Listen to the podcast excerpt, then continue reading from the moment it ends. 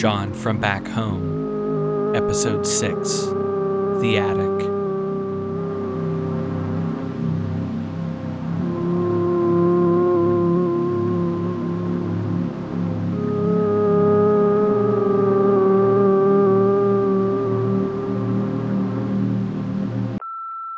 Tuesday, May 12th, 1 15 p.m. Good morning, Wes. Or, shit, uh, what time is it? One o'clock in the afternoon. Oh, fuck me. Oh, fuck. Okay. Um, well, the crying finally stopped around 6 a.m. It still took me like an hour or so to fall asleep after that. It, I never did figure out where it came from, just like surround sound, which was fucking great. I mean, I'm not gonna lie, I was pretty freaked out at first. Like, not even because of like ghost or anything, but just the fact that it like I just didn't know what the hell it was. I couldn't figure out where it was coming from. And it was like the fact that I couldn't figure it out and the fact that it just didn't make any sense. That's what was really getting to me. It was like either there was something completely unexplainable happening or I was losing my mind. Either way, bad fucking deal. But I don't know, after a while it kept happening and I guess I just started to sort of accept it. like as much as it shouldn't have been happening, it was and I started to get less freaked out and just more pissed off, honestly. I mean, it was just so fucking annoying. Especially because I wanted to sleep and my buzz was starting to wear off, but I couldn't not hear that sound. But then it just finally stopped. Just around the time the sun came up. Oh, fuck, yeah, and the attic. I almost completely forgot. I went up there to look around and just nothing. I could still hear it in the walls, but there didn't seem to be anything like a crawl space or a hollow part that someone could have been hiding in. So, like, in that sense, it was a bus. But I did find something pretty interesting up there. Uh, hold on, though. I'm gonna see if your dad has any coffee. Tuesday, May 12th, 1 33 p.m. No coffee, no whiskey. Wes, I'm starting to think that I picked the wrong house to squat in. well, at least there's Turok and more RC cola than I could probably ever drink for the rest of my life. oh, and there's also this the thing I'm staring at right now. The thing I found in your attic last night and brought down and put on your bedroom desk. It's a cardboard box like the kind people pack their stuff in when they get fired in movies, and it's filled with journals and notebooks. And each of these journals and notebooks is filled with writing, like handwritten by someone. I mean, I'm guessing your dad? And dude, Wes, this is some really weird stuff. Like, the crying in the walls was one thing, but uh ugh, I don't know. It's I'm getting a chill now, and it's in the middle of the afternoon, like broad fucking daylight. I actually haven't even read very much of it to tell you the truth. I just I started last night, but with the crying and all, it was just too much. But now I'm gonna sit down and start taking a look, and I mean, it's weird as fuck, dude. But so is the crying in the wall. So maybe there's something in here that explains that. But I mean, I don't know if I can do another night in here if that shit happens again. I might just take my chances with a rent a cop in the school parking lot, you know? Alright, well, here I go. Wish me luck, Wes. Tuesday, May 12th, 2 25 p.m. So, the first batch of what I went through seems to be some sort of like architectural plans, like, you know, blueprints or whatever. But I can't really tell what they're supposed to be for. Like, maybe an extra room or something? Or maybe like a remodel of one of the rooms of the house, but I'm just having trouble making sense of that for a couple of reasons. Like the first being that this place is like completely unchanged from when I was here last. I mean, like I said, it's like a time capsule in here. But I don't know, maybe like your dad was planning on doing some renovations once he retired. I mean, maybe he would have already done them, but he didn't have any money because he was sending all of it to his son so he could live in some fucking East Hollywood bungalow. Uh, I don't know. I, anyway, uh, but the other reason I'm having trouble figuring this all out is that these plans aren't like written in any unit I've ever seen before. Like they're not in square feet or meters or anything like that. It's just, I mean, one thing these numbers are way too big. Like this one says uh, 20,874 by 63,872 by 285,673. But I don't even recognize the symbol next to the numbers. It's not even like a letter. So I honestly have no fucking clue what's going on here. It's just. Ah. But there are like pages and pages of these. And at first it just. It looks like just rooms or big boxes.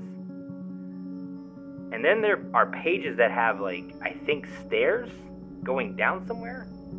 I don't know. And and then there are just whole pages of stairs. Like I don't know, rooms full of stairs. Uh, and then, believe it or not, it just gets weirder because it stops being boxes and starts being like circles, and still with weird dimensions and the symbols that I don't recognize. So maybe they're not blueprints at all. Maybe that it's just art or something. Something else.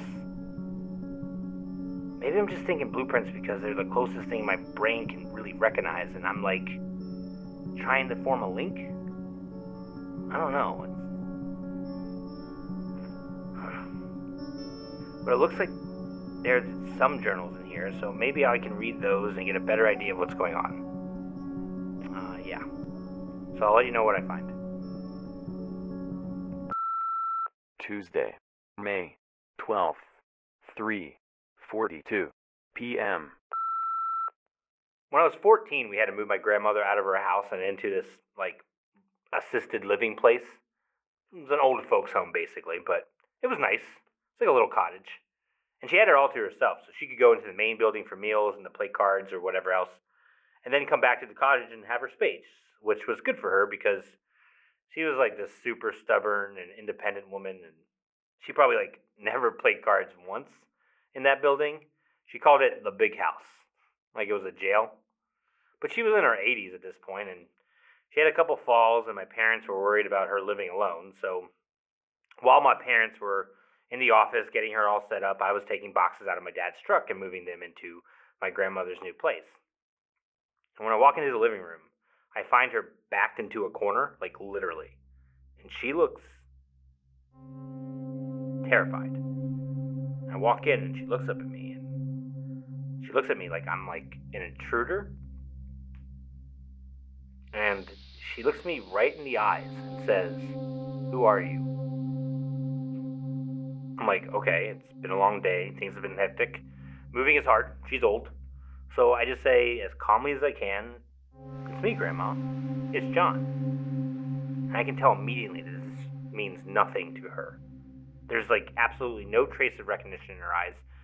And then she just says, Where's my husband? Which just completely threw me because my grandfather had been dead for like 20 years at this point. Well, I mean, way before I was even born. So at that moment, I, just, I knew nothing about this was registering for her. She isn't here right now. Wherever she is, it's far, far away. So I just set the box down, walked out of the house, went back to my dad's truck, and just sat there and I waited for my parents to come back. I made it look like I was busy outside, so I didn't have to go back in, but yeah, I just don't know what happened. But by the end of the day, she was fine. Like a little frazzled, maybe a little tired, but she was back. I had never seen her show any signs of dementia before, they started coming more frequently after that. But it was really terrifying to see how quickly someone could just drop out not recognize their surroundings, their family, their own mind. It happens really fast, faster than you expect.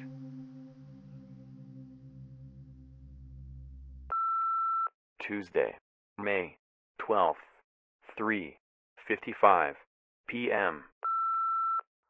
All right. Uh, yeah, it definitely seems now like those are supposed to be blueprints because this journal is all about your dad documenting the process of building something. I mean, I'm still not sure what It uh it starts out just kind of like a record of events or more like ideas. Uh yeah, like on this page it says it must be deep, deep enough for no light to find it. Any light would destroy the intended effect. It would render the punishment void of its meaning. Uh yeah, there's a lot of that. Talk about the punishment? I'm, I'm not exactly sure what to make of it all. It's just. And then he starts to talk about someone else. You, I think. I mean, I'm pretty sure. He, he doesn't name you, but, uh. Here, let's see. Um, he says, It isn't his fault. I know he must suffer, but I wish I could take that place from him. His suffering belongs to me. I am the one who failed him. Why should the son suffer the sins of the father?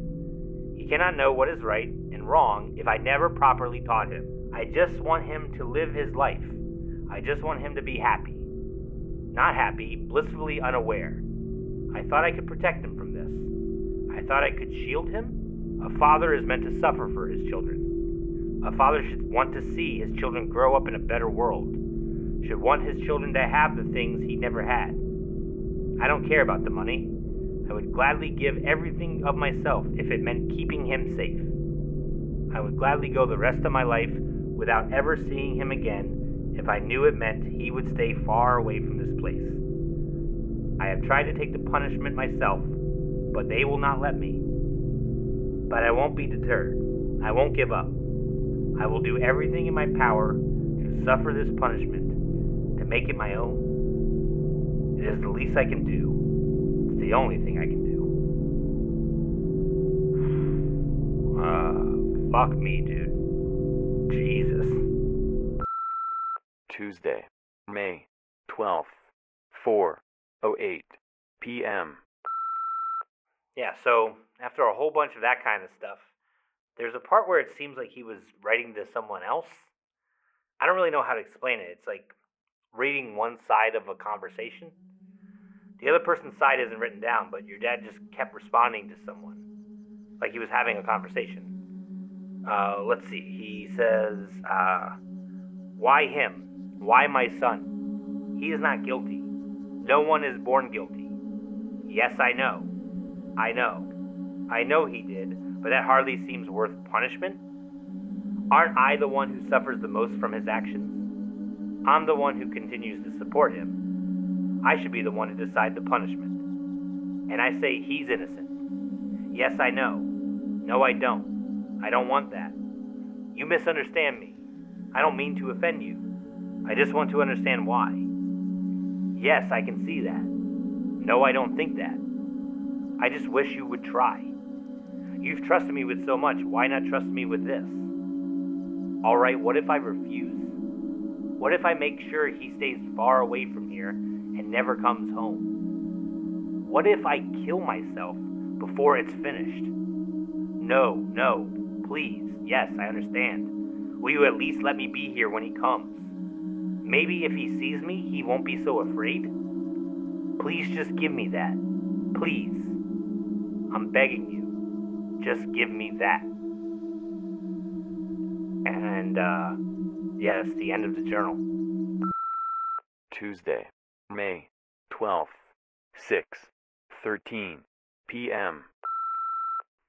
Okay, um, I found something. It's, uh, like, so I actually went back to those blueprints because I couldn't stop thinking about them. And I tried as hard as I could to stop focusing on the stuff that was tripping me up, like the numbers and the weird symbols. And I decided to try to focus on the other stuff, the stuff that made sense, see if I can wrap my head around any of this. And once I did this, I noticed that he mentions mirrors a few times throughout the plans, and like something behind a mirror. So I thought, okay, I'll check out the mirrors. Maybe there's something there, maybe some kind of clue. So um, yeah, and uh, right now I'm standing in front of this bathroom mirror, the guest bathroom in the hallway. And at first, I didn't notice anything weird about it. It just seemed like a regular mirror. I was about to move on to the next one when I looked down and I noticed the hairs on my arm are kind of just standing up and moving, like there's a breeze blowing on them. But I'm in front of the mirror, which is attached to the wall. So, like, where's the breeze coming from, right? But when I put my hand up against the edges of the mirror, there's like definitely a cold breeze coming from behind it.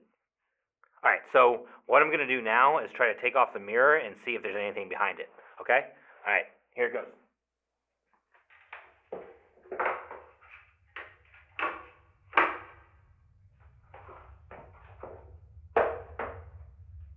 What the fuck? Fuck is that? Okay, okay. Uh, so there's like a big hole in the wall behind the mirror, and I'm trying to see what's inside the hole, but it's like fucking pitch black. All right, let me see if I can turn on the flashlight on my phone and check it out. Oh, whoa! There's like a fucking whole room in here, dude. It's like a secret room. It's like in the wall. Huh, it looks empty. It's like hard to tell, but it's so fucking dark. It's freezing. Alright, I think I have to go into this fucking thing. Oh, god damn it, Wes.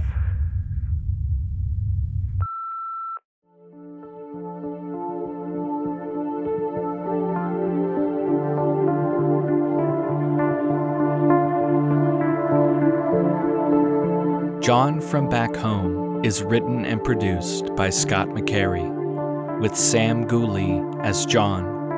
Our artwork is by Alex Crawford. Music in this episode was by Daniel Birch, Blear Moon, Grouper, and Gallery 6, and all of it can be found at freemusicarchive.org for a full soundtrack list, as well as episode transcripts and more. Visit johnfrombackhome.com. You can also find the show on Twitter at Back Home Podcast. Next week, Episode 7 The Room Behind the Mirror.